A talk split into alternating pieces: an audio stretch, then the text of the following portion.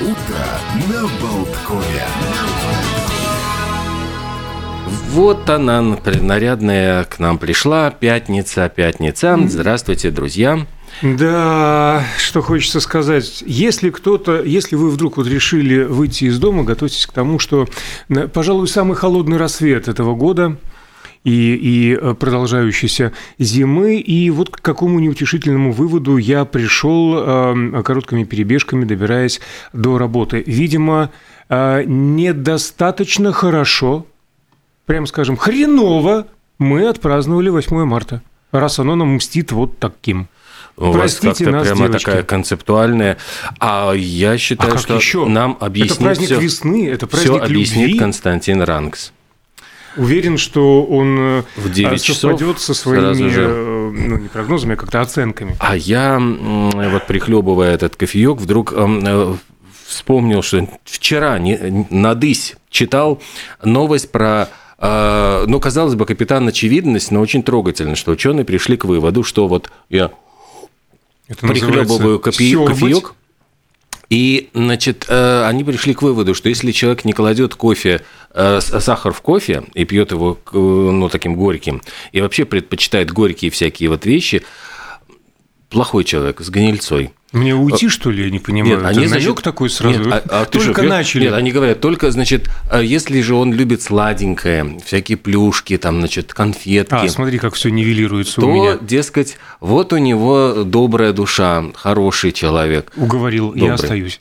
Да что мы все обо мне, да, обо мне. Удивился я, честно говоря, таким как-то так обобщающим выводом, потому что, ну, я честно скажу, когда кофе с сахаром пью, когда без ну, сахара, то есть это же дело вкуса, мне кажется, кто-то с молоком, кто-то ну, со сливками, кто-то там еще с чем-то. А у меня, например, один э, друг обожает кофе с лимоном. Э, кстати, называется кофе по-римски. Мне это непонятно абсолютно не внешне, потому что цвет становится прям таким бурым-бурым, неприятным. А ему нравится, ему а заходит. знаешь, я помню, что это была какая-то фишка вот в 70-е годы, когда появился растворимый кофе, и все это был жутким дефицитом. Но у растворимого кофе был такой вот какой-то кисловато, ну, горький вкус, и э, его именно вот этим лимончиком забивали. То есть вот, вот mm. кладешь туда лимончик, и вроде бы вот эта кислинка, как, как внушаешь себе, что кислинка от лимона, а не от того, что у него такой вот привкус. Ну, в общем, а кто-то, я так понимаю, перебивал этот противный привкус коньяком, например, да? Mm. Тоже оттуда повелось все из советских Ох. эпох. Кстати, да, вот э, а меня э, родители в свое время подсадили. Кто кого на что подсаживает, а меня родители подсадили на кофе. А, господи, я думал, на коньяк. Нет, нет, нет, нет. Ну, мы же про кофе. Ну, да. А с глубокого детства я там вот мне дали попробовать, и как так зашло. Mm. И тогда никто особо не задумывался, что, может быть, маленьким детям-то и не надо. Ну, не каждый день, и не, не, не, да. не литрами, но вот я угощался Нет, меня, с молодых ногтей. Что у меня тоже, например, вот я, э, когда были праздники, эм, ну, обычно дети всегда ужасно чувствуют себя униженными, когда взрослые пьют спиртное, а им, значит, наливают какой-то лимонад. Я помню, что у меня вот, ну, вот меня родители брали грех на душу, мне наливали на донышке чуть-чуть шампанского, ну, чтобы я чувствовал себя. Интересно. И я, ну, как бы никогда и, и потом не пристрастился ни, ничего к алкоголю. И потом прочитал с удивлением тоже. Оказывается, у Харрисона была такая же... Не без Битлз. А, та же самая история. То есть он говорил о том, что родители всегда, ну, как бы не считали зазорным ему что-то наливать. Он говорил, что я разочаровался в алкоголе в, то, в том детском возрасте, когда многие для себя его открыли. Ну, то есть, ну, что он никогда и не, ну, не любил пить алкоголь. То есть он абсолютно к нему относился спокойно. Интересно, да. Ни к чему не ну, призывая и говоря, что, конечно, это вредит для здоровья. Безусловно, безусловно. Но тут э, о чем можно поговорить? Ну, во-первых, как меняются вкусы. Потому что, опять же, если переходить на личности, то вот э, в детстве и до подросткового возраста я обожал целенаправленно вкус растворимого кофе и э, не признавал молотый. А потом в один момент как-то mm. переключилось. Поэтому ну, вкусы mm. меняются. Кстати, интересная тема, с кем бы ее обсудить из профессионалов. Ну и про Джорджа Харрисона. Есть же вот эта психологическая фишка, что то, что доступно, оно и не да, вызывает и... особого mm. интереса. Ну, а, это, в свою очередь, было в моей семье. Мне никто на донышко ничего не наливал, ну и униженным, оскорбленным за взрослым mm. столом я себя не чувствовал, прямо скажем. Но как бы, ну, как в любом доме, в любой семье был то, что можно назвать баром, Никто от меня не прятал, не скрывал. ни, ни малейшего угу. интереса особого к такого околокриминального у меня это никогда не вызывало, просто в свое время тоже подростком попробовал, ну и так далее.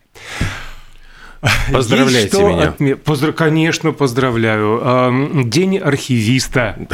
да, день, ну, точнее, день архивов. Ну и, наверное, все равно... Архивов, да. Да, но те, кто в нем работает, в них работает, тоже наверняка э, сопричастны. Так что сегодня, да, как получивший архивное образование и проработавший какое-то энное количество времени в наших латвийских архивах э, как там вот э, возьми с полки пирожок, а, потому что день булочек с черникой сегодня а, конкретно в, в Соединенных Штатах можно а, отметить, закусить вот профессиональный праздник, э, да, называется он черничный popover. Popover. Popover, да. А изначально это британский йоркширский пудинг 17 века рецепт заварной крем, фрукты для придания аромата, ну как фрукт, ягоды, угу. черничный же.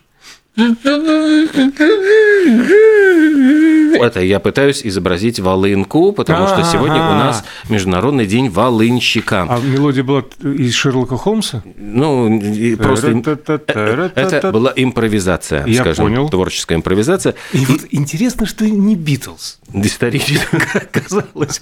Исторический факт гласит, что волынку якобы, значит, изобрели в Древнем Египте, то есть в 400 году до нашей эры.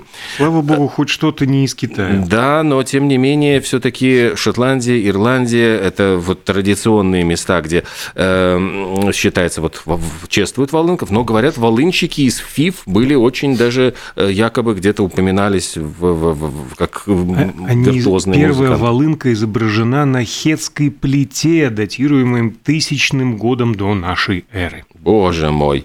А э, считают, что голос волынки, даже не звук, голос волынки обладает магическими свойствами, ее звучание похоже на гортанное пение человека – очень действительно магические свойства. Хочется бежать, куда глаза глядят, или кричать благим матом «выключите это». Кстати, про «выключите».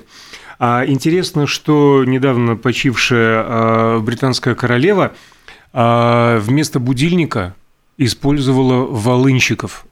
То есть они, живые они... волынщики будили королеву? Да, в 9.30 утра они начинали, ну, облачившись в парадную форму предварительно, они затягивали, значит, вот Простите, тянули волыны. А, хорошо, а как функция отложить вот это, перевести будильник на 5 минут? У меня есть ответ и на этот заковыристый вопрос. А, почевавший неподалеку супруг принц Филипп а, кричал в свою очередь «заткнитесь», потому что он не выносил звука волынки.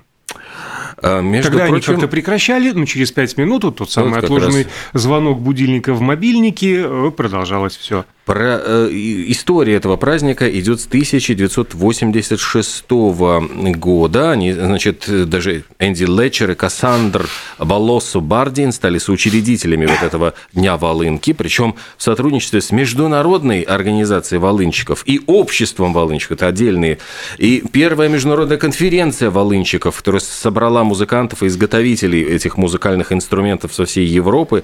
Э, тысячи, оказывается, тысячи волынщиков художников со всего мира в этот день каждый год съезжаются и э, каждый раз, ну, как бы в разных местах, там, то в Гарварде в США, то в Глазго, в Ханиген, это Швеция, и даже, говорят, в Минске, Иране и в Нигерии происходили вот конференции волынщиков. То есть поразительно. Нигерия, казалось бы, где... По всему миру, конечно же. Более того, а, сложно себе представить, ну как, ну сколько видов гитары на свете? Шестиструнная, семиструнная, двенадцатиструнная и бас-гитара четыре классическая. Ну, там еще какие-то кидакулели и так далее. Ну, казалось бы, скоро мы перечислим их все. Так вот, волынок 130 различных э, э, видов.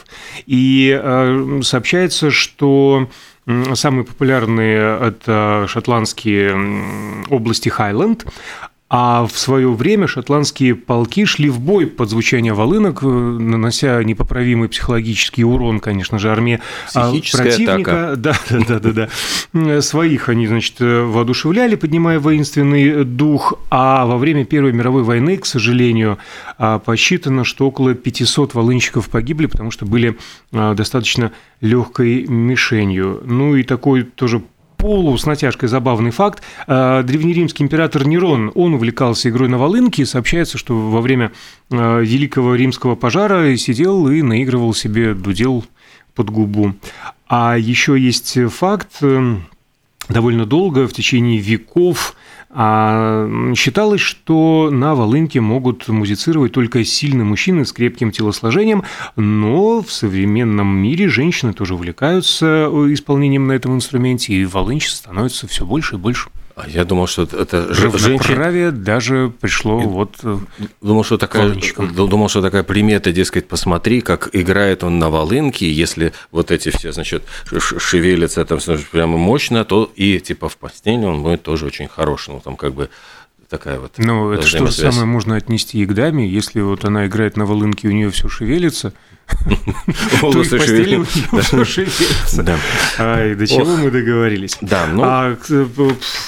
Э, Сколько у нас остается до перерыва? Что мы еще успеем? Мы успеем... Э, Зара... Нет, деньги Нет, мы я, потом да, заработаем. я могу потом э, пока рассказать значит, про день упаковки обеда. Э, в США вот это, эти ланчбоксы, кстати, не только для детей, это ведь и обед на работу и прочее, прочее. И, собственно, вот это 10 марта, говорят, национальный день упаковки такой вот, значит, еды, которую мы берем с собой, чтобы пообедать.